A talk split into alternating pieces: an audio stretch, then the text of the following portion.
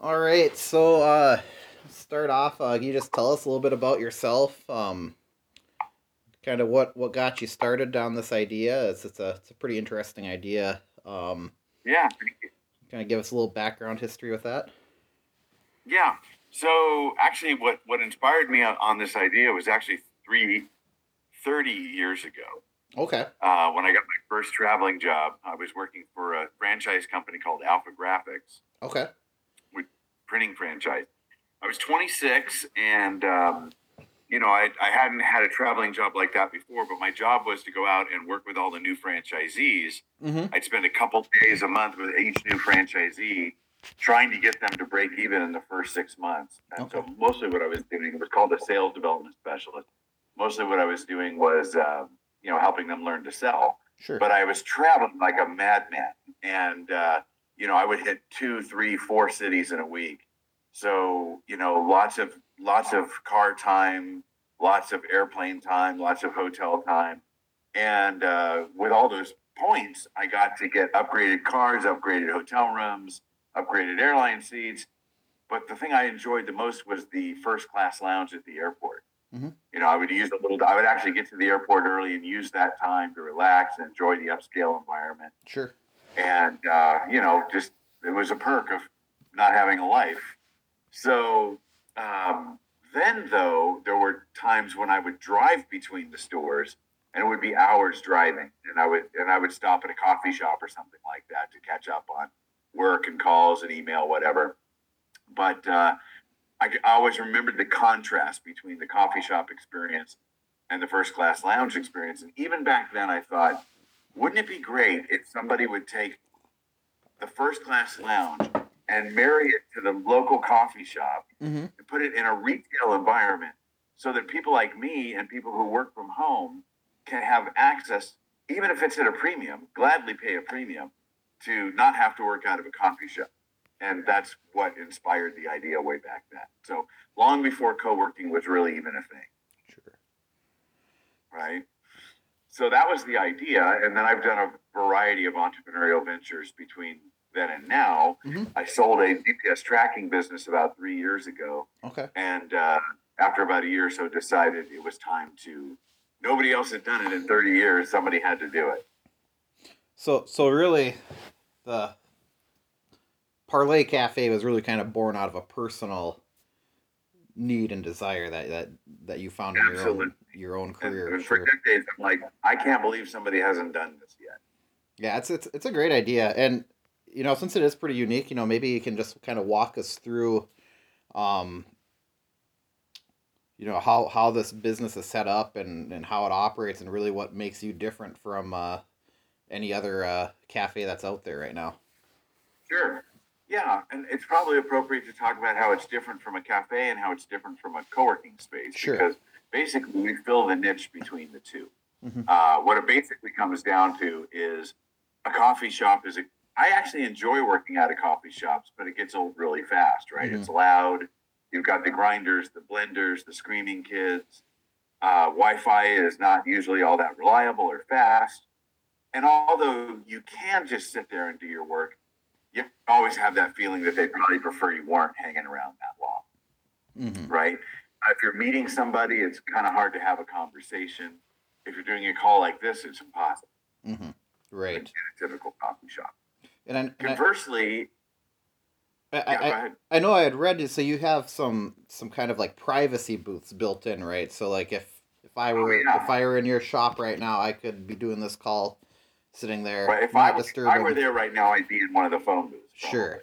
Having okay. a call, but I do, I'm not there right now, but, sure. um, but yeah, so, you know, in Parlay Cafe, when you come into the front lobby, it looks like any other coffee shop. There's mm-hmm. an espresso bar there. There's a couple of tables.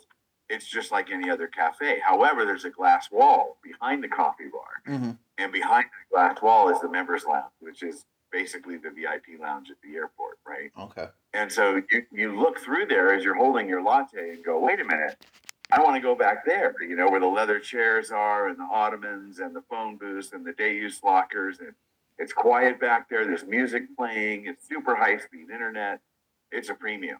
And sure. so basically what makes us different than any other cafe is that we have the members lounge that's mm-hmm. exclusively for day pass holders. Sure. And then really, you know, on the other end of the spectrum, a co-working space is usually too much of a commitment for for people. They they don't want to, you know, make a destination drive and have to make a commitment of three hundred fifty dollars a month or more for a space to work. Where so we really are just planted firmly in between those two things. Okay. And so I know there's there's uh you have big ambitions to really expand this concept. You have one one location yeah. operating right now? One location. We opened it a little over a year ago before the pandemic. Uh, it was a good idea then. It's an amazing idea now. And um, then in January, after we broke even in about five months okay. operationally, proved the concept without a doubt. And then um, in January, we started the franchising process. Mm-hmm. Then COVID hit. Mm-hmm. So that, that was really wacky, but we just used the opportunity to power through and finish the franchising process, which we did a couple of months ago. Okay. I think we're, we got our franchise disclosure document finalized and approved for and registered with the state of California just about six weeks ago. Okay. So that was always the plan to do franchising, but little did we know that while we were going through the process, the concept became much more relevant sure. than it was before. With fifty million people working from home and desperate to find an escape from working from home, uh, we, you know, we literally our environment that's a, that's a haven for people that need just a couple hours a day, a couple times a week to get out of the home office and pamper themselves in this environment or meet a client or a coworker or whatever the case may be. Sure. And uh, so ha- what kind of changes have you seen really since the pandemic started? I mean, was it, did you see an increase right off the bat? Was it kind of were people hesitant to come in or... Well, yeah. Well, we were shut down for a while. Our, our proof mm-hmm. of concept location is in a shopping mall. Sure. And the okay. mall got shut down. Okay. So the mall shut down. We're shut down. But we used that two months to do some remodeling. Um, mm-hmm. It was obvious by that point what was going to happen and what this was going to look like on the other side. So we we had a training room and the main members lounge. We, it became really clear that the training room was going to be obsolete. So we blew out the walls between the training room and the members lounge and made the members lounge twice as big. We inserted, we we installed, you know, super high-end upscale acoustic dividers. Mm-hmm. So we were, and we and we completely optimized the lounge for social distancing. Okay. Um, so now every workspace, every lounge space is social dis- distance from the rest of them. And we installed a uh, piece of technology uh, that is the barrier between the open cafe area and the members lounge, which literally uh, does facial rec- recognition and temperature scan. So all of our members and day pass holders just take a picture of their face with their phone when they sign up. Okay. And that goes in our database. Okay. And then when they want to go in the members lounge, they just walk up to the device. It scans their face and takes their temperature. And if their face is in the database and they don't have a temperature, triggers the lock so they can walk in. Okay, that's that's, cool. that's that's that's is very cool. So I mean, you're you're really ahead of what a lot of offices have for office access, and that's, that's... absolutely yeah. I and mean, as a franch- a budding franchise company, you know, I felt it was important to just be way ahead of the curve on all mm-hmm. this. And then of course we have really nice quality glass sneeze guards at the ordering side and the pickup side, not mm-hmm. not just make plexiglass things, really upscale, beautiful stuff. And we even employed a or deployed a product called the lid grabber. Okay. Which is a device that allows us to pick up and place the lid on your coffee without touching it with our hand. Okay. Things like that. Sure, that's all very cool. Thank you. Um, so, I mean, you, you touched a little bit about, uh, you know, those kind of pandemic uh, changes to your business. Um, but what other changes have you kind of seen from the the inception of your first uh, location and to, to now? Yeah. how, how has there been other kind of innovations that you've come across from kind of version one of the idea to the operating model now yeah. to uh, what you see Most as the franchise in the future? The operating uh, pricing models and things like that. Mm-hmm. Um, you know, we kind of guessed as to what everybody would use. We didn't know if people would be using the, the leather chairs versus workspaces mm-hmm. in the lounge. Okay. I like the leather chairs. They have ottomans and these mango, you know, tables next to them. I love the idea of sitting and relaxing in them. We had a lot of them. But we found that uh, with the workstations that we had, people were always fighting over the workstation. So we, when we remodeled, we did less lounge spaces and more workspaces. Okay. Uh, we had to add phone booths because yeah. the phone booths were in big demand. And sure. They're great for Zoom calls and things like that. And um, then also the uh, conference rooms were a surprise. We had three small conference rooms. We still have them. Uh, but we had to change the way the seating was arranged in there to accommodate certain things. And and we found that while we while we rent the conference rooms frequently for small team meetings, job interviews, client meetings, mm-hmm. what we didn't realize is that the number one revenue source for our conference conference rooms is the legal profession. Okay. We have people in there every day doing depositions, arbitrations, and mediation. Interesting. Yeah. And we didn't even know that was going to happen. Yeah. So, uh, you know, we had to think about, for example, in one of the conference rooms, we had a, a pub height table, but it ended up being non-conducive for the legal profession because of the, you know, the devices they use to take notes or stenographers and so on and so forth. Okay. So we had to pull out and use a different, completely refit, retrofitted um, in order to be able to maximize the amount of legal reservations we could get. Just little things like that. So are you thinking... We also had to change our food menu a little bit because okay. we didn't really have any lunch offering, and we we're in a shopping mall with ten restaurants, and so we figured having the bakery items and, you know, pastries and things like that would be adequate, but people get focused and they don't want to leave, so we had to add salads and sandwiches. Okay. So as far as, uh, you know, moving forward with the, the franchise locations, um, do you think that those trends are going to kind of play out across?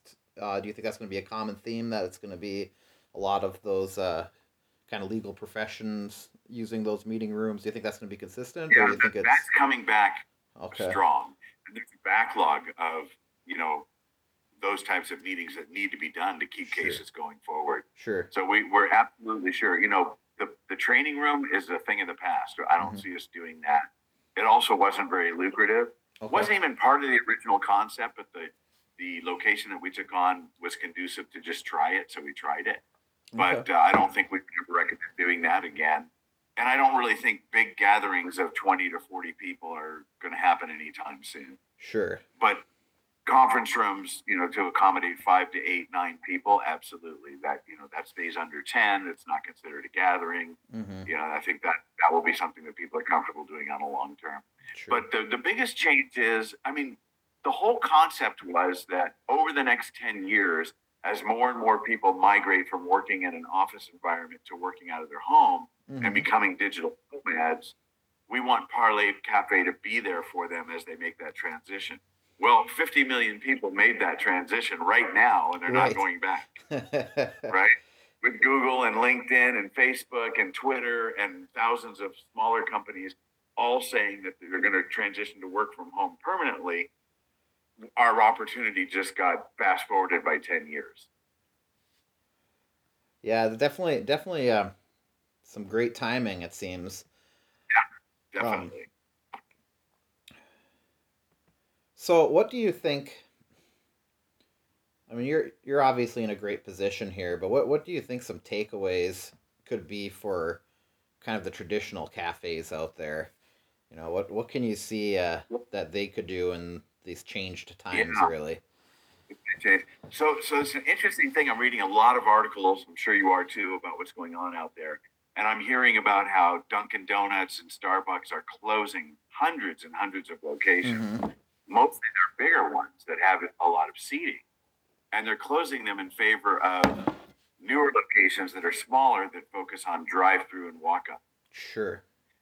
So all that seating that everybody's depending on to study or work is going away. Mm-hmm. Uh, so I think that for the for the independent cafes, you know, they still have the ability to pick up. I mean, it's frustrating when you have an independent cafe and everybody wants to go to Starbucks instead mm-hmm. of your place. cafes, right? Right. Mm-hmm. And so I think there's an opportunity for the independent cafes to um, capitalize on the fact that all that seating is going away. Sure. And if they can, if they can embrace that, then, you know, if they can work it into their model, it's not easy for every cafe to do it. Then, you know, to somehow make their place comfortable as a as an escape, an occasional escape from the home office, it couldn't hurt. Mm-hmm. Yeah, I know. I, I wish myself that uh, that there's a concept like like what you have going on in, in my hometown here, because I know I know it's something that... Where are I, you? I, I'm in Duluth, Minnesota. Oh, okay. Yeah, yeah. so I, I I know it would be something that I would utilize myself. Um, sure. Because just like you said, you know, I I like the going to the coffee shop, working there, but um, doing things like this, uh, it's not the best yeah. environment. So, um, yeah, I, th- no, I think what no, you we have started really cool. early today. Uh, we did a filming there for the franchise hot seat. I don't know if uh, you were in the loop on that, but I, I franchise saw, hot seat. Uh, yeah, since I'm uh, I, I had an invested through WeFunder there. Oh, you and, got my update. Yeah, yes, so I got your update. Got right? update. That wow. was amazing, and mm-hmm. so and so the franchise hot seat. Um, you know, the sharks, so to speak, or the mm-hmm. judges or drink team are all people who are very established in the franchising world. Mm-hmm. Four of them uh, were on this call. There's twenty of them, but they only do four per episode for obvious reasons. Sure. And all four of them were salivating. Sure. Yeah. I mean, it's, it's timely. It, and I think, I think as, as you said, it was really, this has just brought you, your concept probably forward faster. Um, yeah. So I, I guess, you know, kind of outside of that, um, I was kind of, I was curious as to the, the cafe portion, like what, um, do you have your own brand of coffee also, or are you, or what's, what's your... We use Illy coffee. I'm sorry, could you repeat that? Illy? Illy, okay. Okay, yep, very familiar, yeah. That's their coffee. I didn't say I got one right here. Sure. Right. Yeah, and they're, That's they're... It. They're very well known. Um, a very well known mm-hmm. brand, very upscale. Mm-hmm. And one of the reasons we use them, which, you know, might turn some people off, is well, okay, so the main reason we use them is I fell in love with the brand years ago. Mm-hmm. I stumbled upon an Illy Cafe in Cancun, Mexico when I was vacationing down there. Okay. I was blown away by the product, the presentation, um, you know, how they presented it, the little, you know, Illy ceramic cups, all of that. And uh, so in in going with a franchise operation, I'm thinking, you know, this is an upscale, high-end brand, Parlay Cafe, right? We yeah. want it to be an upscale experience. How do we compete with something like Starbucks? You know, we're going to have to pick a coffee brand that is equal to our mm-hmm. our whole, you know, reputation or scheme. Sure. And Illy being such a well-regarded product, it's probably more expensive than other options that we could use, mm-hmm. but it helps really reinforce, you know, our positioning. Mm-hmm. The other thing is that they have, they use the UNIC, U N I C machine as mm-hmm. their primary machine. Mm-hmm. And they have created tooling for that machine that allows us to use their espresso capsules. Okay. And that completely eliminates the issues of grinding and, you know, um, constantly ch- uh, adjusting. Mm-hmm. So since our baristas are doing more than just making drinks, and they're accommodating meetings and setting up and tearing down and all that kind of a thing, mm-hmm. we wanted to simplify the block process for the baristas. Sure. You'd never know the difference. Every shot is perfect, mm-hmm. right? They're perfect. But the learning curve, they don't have to be a master barista to pour a beautiful shot of espresso. Sure. And I'm sure that, you know, that lends itself well to franchising, I'm sure, too, being that absolutely it's, it's a it's a, a training step where it makes it a little bit easier for your franchisees and brings some consistency. So. Exactly. And, um, you know, Illy is a has been a great, great partner. Mm-hmm. So as a franchisor, we can become a distributor for their product. And it's another way for us to, you know, uh, qual- have quality control and have another revenue stream, mm-hmm. uh, pack that along to the franchisees. For sure. We make a small margin. They pay the same amount they would have if they bought it directly from Illy. So you, you so talked, you talked a little bit about your menu with, uh, some of the lunch items, but, uh, um, What what what else do you do you carry to? So right now it's uh, all the coffee drinks, you yeah. know, and, and all the possibilities that go along with espresso. Mm-hmm. We're also doing smoothies okay. and ice drink. Um, and uh, we're looking into alkaline waters right now, alkaline sodas. Okay. And that's just an interesting thing that we've kind of hooked up with a company that does that and has a patented machine that would allow us to add that to the fray. And it seems like something that would be um, an appropriate fit for the crowd. Sure. But we're not really doing anything overly unique in the uh, food and beverage side. I feel like as long as we can do the cold drinks and the hot drinks that you expect from a coffee coffee shop, basically, mm-hmm. combined with our environment, that that's more than adequate. Sure. Okay. Um, I think that's pretty much through our questions. Oh, really okay. appreciate, really appreciate the you taking the time and talking with me. Um, sure, absolutely. I appreciate